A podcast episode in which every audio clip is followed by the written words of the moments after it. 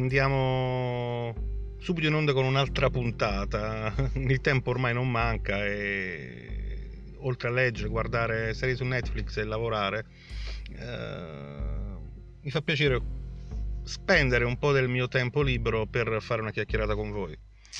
Di cosa voglio parlarvi oggi? Uh, voglio parlarvi uh, del fatto che stanno arrivando su Amazon e altre uh, altri venditori di libri, soprattutto in formato instant book, cioè libri scritti praticamente eh, sul momento, eh, decine e decine di storie, romanzi, raccontini, alcuni che non valgono veramente niente, praticamente tutti non valgono veramente niente, di genere post-apocalittico, forse un po' ispirati a questo coronavirus che ci sta facendo immaginare pandemie e distruzione del mondo. Ammetto che eh, in un certo tempo, qualche mille anni fa, anch'io ho avuto un, un interesse nel filone eh, letterario post-apocalittico, non tanto per il mondo del dopo bomba o degli zombie, quando soprattutto in quel sottogenere eh, particolare che è l'ultimo uomo, gli ultimi uomini sulla Terra eh, ammettete che questo isolamento voluto o non voluto ha un certo fascino anche per voi che siete asociali. Eh, avrete tutto il tempo per leggere tutti i libri a disposizione senza nemmeno comprarli, no? A parte gli scherzi, vi rendereste conto che essere l'ultimo uomo sulla Terra ha anche tanti risvolti negativi. Eh, ad esempio, non trovereste dopo un po' più caffè. Bon, per me sarebbe tragica. Comunque, eh, il genere catastrofico, il romanzo di sopravvivenza post-apocalittico ha ancora un suo peso nella letteratura fantasy o fantascientifica. Eh, soprattutto con, eh, in questo periodo che offre veramente una splendida opportunità a questi scrittori e a noi lettori per valutare tante idee e predizioni eh, vere o false o artefatte eh, mettendolo a confronto con quella che è oggi purtroppo una situazione reale. Però il fatto è che eh, i libri post-apocalittici traboccano di spunti ed esempi. Se poi riuscite anche a seguirli è tutto un altro discorso. Anche perché sono mh, mm, sempre poco incoraggianti. D'altra parte, eh, gli stessi libri sono, eh, gli stessi scrittori sono impreparati, erano impreparati ad affrontare Uh, i livelli di panico che la propaganda mediatica fra giornali, televisioni, radio, cinema, eccetera, eccetera, ha creato e diffuso intorno a questo virus.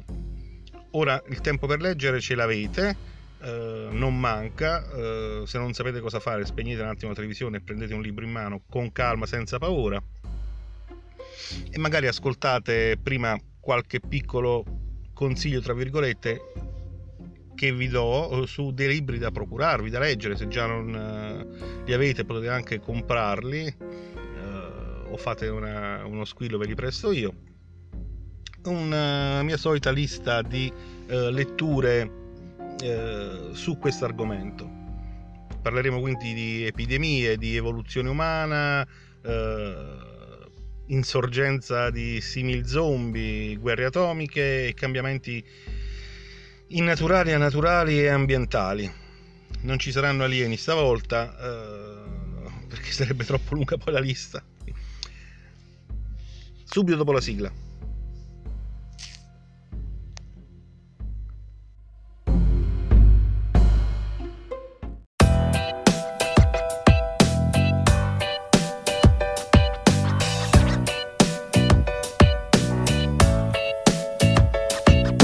Fermo podcast di libri, cinema e curiosità. Benvenuti a questa nuova puntata e buon ascolto.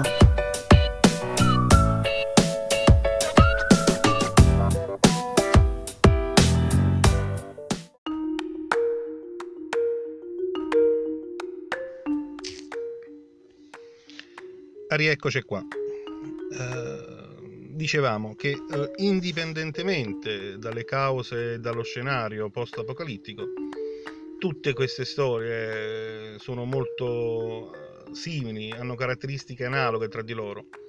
Eh, il crollo della civiltà umana, eh, dei sopravvissuti che devono far fronte a questo crollo e all'isolamento, eh, gruppi e gruppetti che si scannano fra di loro e soprattutto il porre le basi con regole nuove di una nuova società. I protagonisti devono essere pronti ad adattarsi, soprattutto rapidamente perché il tempo è veloce in questi romanzi e devono imparare a fare tutto da soli, in modo nuovo, senza le tecnologie adatte e devono farlo obbligatoriamente perché l'alternativa è la morte certa.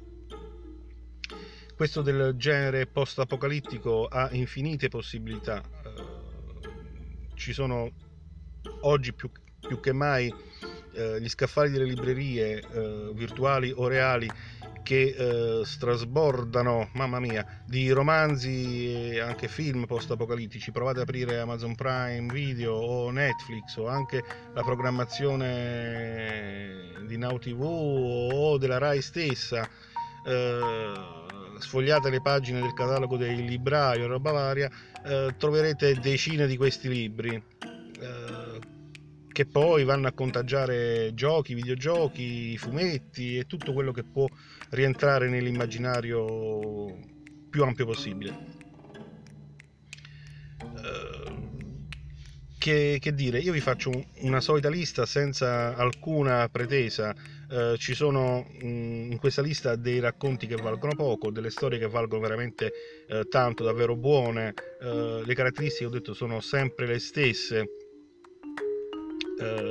l'ambientazione è molto simile una con l'altra Ehm, quello che va a uh, creare la mia lista non è tanto quindi uh, il mondo, perché alla fin fine è simile in tutti, ma la storia. Naturalmente, come al solito, la mia lista non è uh, in ordine di preferenza, non è in ordine di consiglio, ma è messa giù così come viene. E, però vorrei consigliarvi tre libri di questa lista eh, che sono essenziali che andrebbero presi quasi andrebbero letti quasi prima di tutti quanti gli altri. Sono un cantico per Lebowitz, il giorno dei trifidi e la terra sull'abissi. Tutti gli altri della lista eh, sono validi hanno un qualche valore ma veramente non potrete capirli se non avete letto almeno uno uh, di questi tre appena uh, nominati uh, per poter fare un raffronto e per poter veramente capire di cosa stiamo parlando. Sono libri non molto recenti nella maggior parte dei casi, ma che trovate facilmente in qualsiasi libreria ben fornita o in ogni caso li trovate nei mercati del web, Amazon, IBS, eccetera, eccetera. Uh, il primo libro in realtà è un, uh, è un racconto uh, che come libro ha qualche pecca, soprattutto è troppo lungo e ripetitivo, è più verde del previsto, pubblicato nel 1947 da Ward Moore. La storia è valida. la storia è valida e che racconta? Racconta di un personaggio, un rappresentante di commercio che vende fertilizzante. Eh, succede che gli effetti di questo fertilizzante sono praticamente sconosciuti anche a lui, tant'è che producono in una sola notte eh, la crescita dell'erba davvero a dismisura, dapprima nel giardino dove l'uomo l'ha spruzzato per dimostrare ai suoi compratori. Dopodiché eh, quest'erba mutante inarrus- inarrestabile, eh, indistruttibile, eh, in pochi anni, un ventennio, copre tutto quanto il pianeta e andrà a far fuori anche il protagonista. Ehm, la parte interessante è la, è eh, la narrazione dei vent'anni, dal momento in cui scoppia praticamente il giardino a quando uh, viene fatto fuori anche il personaggio principale è uh, quello che succede uh, l'umanità dà il peggio della propria natura. I politici incompetenti o arroganti guerre che scoppiano tra i grandi del mondo. Naturalmente ci sarà sempre Russia contro America siamo nel 47 e gli esiti saranno ancora più disastrosi dell'invasione delle super erbacce pochi sopravvissuti, quelli che riusciranno a sopravvivere e a fuggire da questa erbaccia diventeranno dei barbari, eh, si lasceranno andare al peggio che può fare un uomo, rapine, omicidi, cannibalismo, orge, eccetera, eccetera. Uh, il libro mh, mm, è diviso in due parti. La prima parte è abbastanza ironica, la parte seconda è molto pessimistica. Uh, la prima parte è americana, la seconda parte è il resto del mondo. E... Bon, se lo leggete vedrete che uh, sentirete quasi il dovere di arrivare alla fine per vedere come finisce. vi dico subito che se avete speranza di un lieto fine, questo lieto fine non c'è. Dicevo, la storia è abbastanza valida, il libro in sé mh, mm, non è un capolavoro, e sono tante pagine, la metà sarebbero bastate, però leggetelo. Secondo libro è uh, di George Stewart, anche questo molto vecchio, del 49, è La Terra sull'abisso. E uh, da chi ne capisce più di me, uh, viene definito probabilmente come il miglior libro post-apocalittico in circolazione. È senz'altro l'opera di riferimento per tutto il genere eh, la trama è retta da una fiducia totale nell'uomo e nella sua capacità di cavarsela in tutte le, le situazioni. Eh, che dire, il personaggio principale si salva, Bon, soprattutto si salva in una maniera molto particolare, proprio grazie al virus stesso e agli effetti di un veleno, penso che se non ricordo male al morso di un serpente a sonagli. Anche qui siamo eh, negli Stati Uniti e il libro racconta eh, l'esplorazione proprio degli Stati Uniti in questo mondo post-apocalittico, eh, la creazione di una piccola comunità, una vera e propria tribù. Eh, cui il personaggio principale diventerà il capo, eccetera, eccetera, eccetera. E abbiamo uh, due filoni narrativi, da un lato quello positivo della fiducia nell'uomo e nel futuro, dall'altro quello sostanzialmente negativo, latente ma sicuramente più forte, del progressivo imbarbarimento dell'umanità, perché che dire, uh, questi sopravvivono ma diventano dei barbari. Uh, la storia è lenta, ma tratteggia davvero un, un, quadro credibilissimo del mondo che verrà. Poi c'è uh, John Wyndham con Il giorno dei trifidi, che è sicuramente il mio preferito, forse il mio preferito. È anche questa uh, una storia del 1951, anche questa ha la sua età. È una splendida storia post-apocalittica. Uh, la parte più interessante è il finale, il finale aperto alla speranza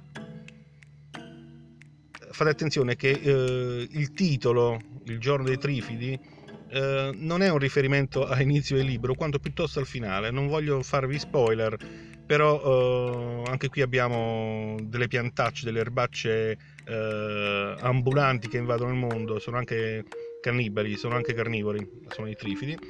Ma questa storia eh, è quasi tenuta solo nel titolo e eh, in sottofondo Ehm, tutta la storia è eh, molto british, ha un certo humor nero eh, molto ben diffuso e quello che fa trave- trasparire è che alla fine eh, è l'uomo il vero nemico di se stesso, dal momento che tutti i pericoli che vengono rappresentati nel libro eh, provengono dalla creazione di altri esseri umani. Gli stessi trifidi sono un prodotto della manipolazione genetica. Uh, I vari oggetti, comete che renderanno cieca tutta l'umanità uh, sono dovuti ai satelliti militari. Uh, la creazione di gruppi che si uccidono fra di loro è dovuta alla cattiveria dell'uomo stesso, eccetera, eccetera. Non vi voglio raccontare tutta la storia ma eh, sapete che è ambientata eh, in una Londra deserta e sembra quasi di eh, vederla leggendo le varie pagine. Eh, si sposterà in tante zone del, della Terra e a lettura terminata non è difficile comprendere perché questo libro risulta in cima alle classifiche delle migliori opere di fantascienza. Subito dopo c'è un altro capolavoro, I vampiri di Richard Madison che voi conoscete con I Am Legend, Io sono leggenda, anche questo è un libro vecchissimo del 1954 ed è un vero e proprio capolavoro, è un capolavoro soprattutto del cambio di prospettiva, quella che agli occhi del protagonista e quindi del lettore sembra l'unica alternativa possibile, cioè far fuori tutti i vampiri che hanno preso il posto dell'umanità, ai diretti interessati, cioè i vampiri, appare invece come l'opera sistematica di un mostro sanguinario. È un po' come rivedere in forma più allungata la famosa storia della sentinella che si rivela alla fine essere un, un alieno. Ehm, soprattutto il libro non si esprime mai su chi siano i buoni e chi siano i cattivi e perfino alla fine lascia che il lettore prenda la sua decisione. La storia la conoscete, la storia di Robert Neville è stata rappresentata anche al cinema in un film eh, recentissimo, abbastanza recente. Eh, e la parte molto molto bella, il colpo di scena finale è proprio il finale, appunto, guarda caso che caspito sto dicendo, in cui proprio mentre sta morendo il personaggio si rende conto di essere diventato lui stesso una leggenda. Andiamo avanti con uh, John Wyndham, che questo mi è piaciuto tanto, uh, il libro è I trasfigurati, il titolo originale è Le crisalidi, forse era un po' più carino, uh, del 1955 è un bel libro, godibilissimo, ma il finale lascia molto a desiderare. Uh, che dire, eh, è sempre la stessa storia, soltanto la caratteristica mh, che lo differenzia dagli altri è che uh, il personaggio principale, uh, David, David Storm, ha dei poteri mutanti.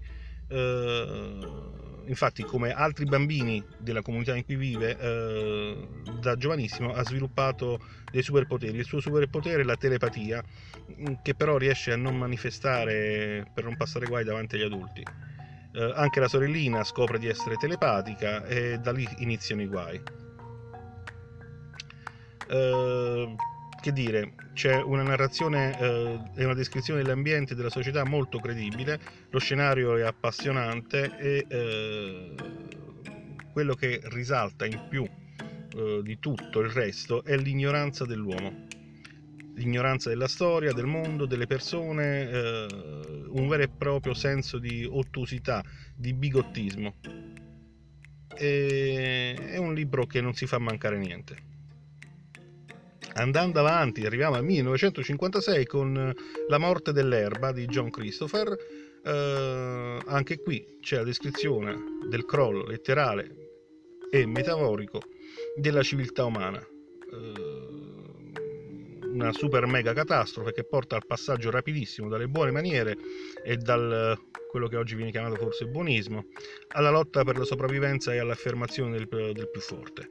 Uh, la cosa particolare è che tutto quanto avviene in pochi giorni, gli altri libri raccontano un ventennio, qua succede praticamente in una settimana e solo il personaggio principale, John Custance, riesce a scrollarsi questo atteggiamento negativo di dosso a creare la sua piccola comunità, anche se come capo fa veramente un po' schifo. E dimostra di non essere praticamente pronto alla sopravvivenza.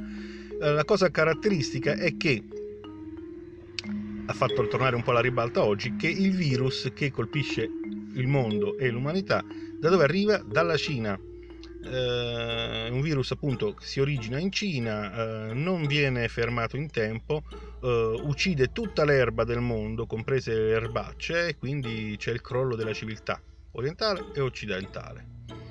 Eh, l'ambientazione è quella ancora una volta della Londra, eh, di, della Scozia e eh, gli atti di imbarbarimento sono i soliti, omicidio, stupro, fraticidio, eccetera, eccetera che dire, non è un libro post-apocalittico al 100%, quanto piuttosto il trionfo dell'Apocalisse stessa.